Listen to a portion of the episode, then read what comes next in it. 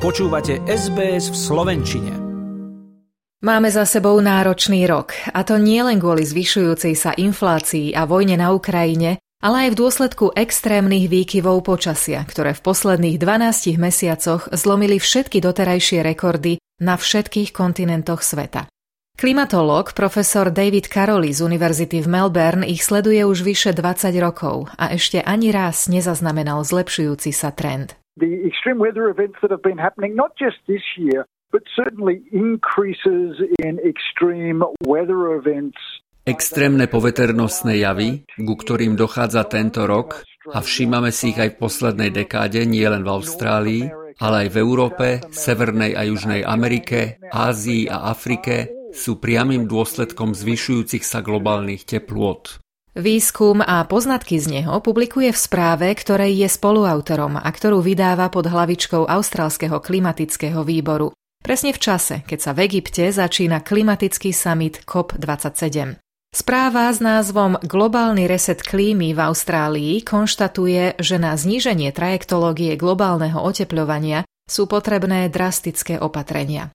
Profesor Karoli tvrdí, že aj ten najmenší zlomok stupňa globálneho otepľovania, ktorý dokážeme obmedziť, bude mať pozitívny dopad. We can still have a major impact on reducing greenhouse gas emissions and then having an impact in reducing Stále môžeme mať veľký vplyv na znižovanie emisí skleníkových plynov, čo následne pozitívne ovplyvní počasie a zníži frekvenciu extrémnych výkyvov. Bude to však možné iba vtedy, keď spomalíme emisie nielen v Austrálii, ale na celom svete.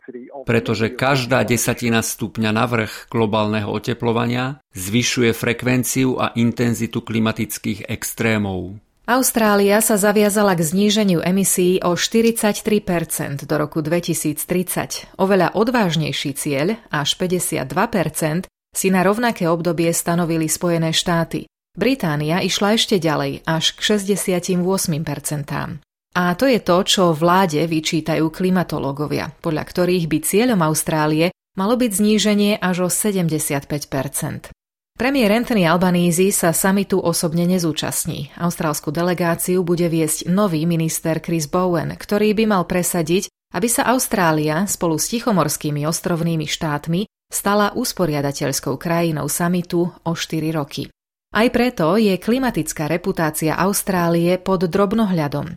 Ďalší z autorov správy, doktor Wesley Morgan, tvrdí, že egyptský summit COP27 bude diplomatickou previerkou lídrov jednotlivých krajín, aby sa znovu zaviazali k medzinárodnej klimatickej spolupráci. I think other nations will welcome the idea of Australia hosting the UN Climate Summit and co-hosting it with Pacific Island countries.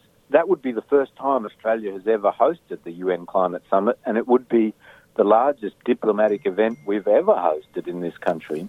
Myslím si, že ostatné štáty uvítajú návrh Austrálie usporiadať summit. Bolo by to vôbec prvýkrát, čo by Austrália hostila summit OSN o klíme. A bolo by to najväčšie diplomatické podujatie, aké sme kedy v tejto krajine poriadali. Ale keď premyšľam nad tým, či si nás vyberú, tak mi je jasné, že sa od nás bude chcieť viac.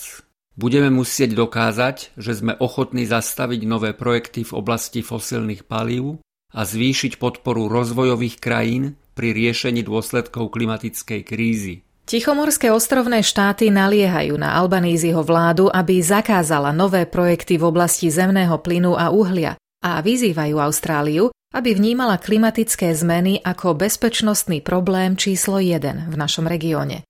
Ako tvrdí doktor Morgan, obnovenie vzťahov medzi Austráliou a Tichomorím bude postavené práve na tom, ako sa zachováme k spomínaným výzvam. But at the moment, we're not really walking the talk. Australia, we have a new 2030 target, which is a terrific start. Momentálne za nás ešte nehovoria skutky. Ale to, že máme nový cieľ do roku 2030, je skvelý začiatok. Stále však zaostávame za väčšinou rozvinutých krajín vrátane našich kľúčových spojencov. Aj naďalej sme tretím najväčším vývozcom fosilných palív, hneď po Saudskej Arábii a Rusku. A Austrália v súčasnosti plánuje rozšíriť export uhlia a plynu. V austrálskej delegácii samitu COP27 bude aj bývalý poradca Svetovej zdravotníckej organizácie a súčasný taktický manažer z klimaticko-zdravotníckej aliancie Arthur Wins.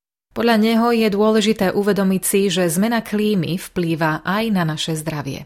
We're seeing this with food insecurity that's, that's growing. We're seeing this with people being displaced from their homes. Uh, we're seeing that with increasing mental health impact. So the, the link between climate change and, and our own well-being our own health is increasingly well understood. So well even that the World Health Organization is now calling climate change Sme svedkami rastúcej potravinovej neistoty a vysídlovania ľudí zo svojich domovov, čo sa premieta na duševnom zdraví ľudstva a dokazuje to prepojenosť klimatických zmien s našim vlastným prežívaním. Dokonca už aj Svetová zdravotnícka organizácia označuje zmenu klímy za najväčšiu hrozbu pre ľudské zdravie v 20. storočí. A aj to je jedna z vecí, na ktorú sa počas samitu chceme pozrieť. Ako môžeme zdravotnícky sektor pripraviť na dôsledky klimatických vplyvov tak, aby sme mohli žiť zdravý a bezpečný život vo svete, ktorý je čoraz teplejší a nebezpečnejší.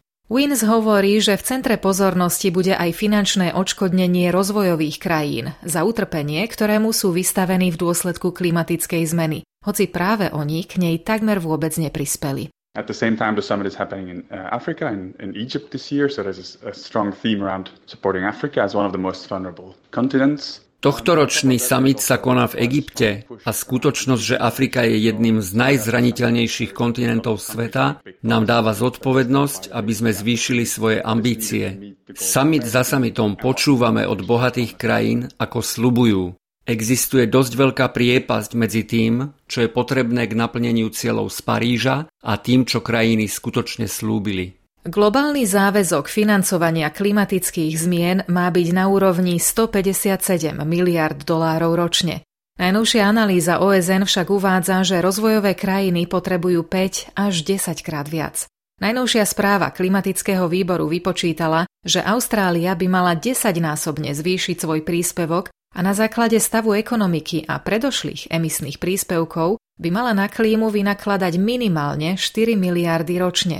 Podľa doktora Morgana bude meritkom úspechu tohto ročného samitu práve to, ako sa dokážeme postaviť k financiám. Countries don't give climate finance just as a feel-good exercise. It's a means of ensuring global trust Financovanie klímy pre nás nemá byť iba pekným gestom. Je to prostriedok na zabezpečenie globálnej dôvery. V to, že krajiny sú schopné spolupracovať na transformácii globálnej ekonomiky. Klimatické zmeny nevyriešime len nulovými emisiami v bohatých krajinách. Musíme pomáhať celému rozvojovému svetu. Inak sa tam nedostaneme. Na predošlom samite v Glasgowe boli akékoľvek výzvy na odškodnenie rozvojových krajín zamietnuté. Stretnutie sa skončilo dohodou a prísľubom udržať globálne otepľovanie na úrovni 1,5 stupňa v porovnaní s predindustriálnym obdobím.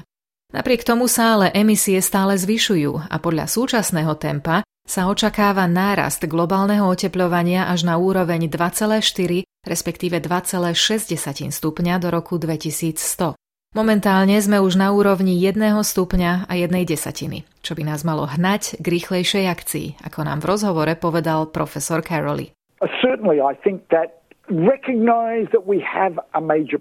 Určite si uvedomujem, že máme veľký problém, ale ak budeme všetci spolupracovať na zhmotnení príležitostí, ktoré z toho môžeme vybudovať, vznikne nová austrálska a nová globálna ekonomika. Zoberte si, ako rýchlo sme prešli od pevných liniek k mobilným telefónom. Aj prechod k obnoviteľným zdrojom sa už začal, ale Austrália na nej musí prejsť v plnosti a to bude hnacím motorom novej ekonomiky. Túto reportáž do nášho programu pripravila Biwa Kwon z SBS News a tu ďalšiu máme od našej slovenskej prispievateľky Michaely Meckovej. Páči sa mi? Zdieľajte, komentujte, sledujte SBS v Slovenčine na Facebooku.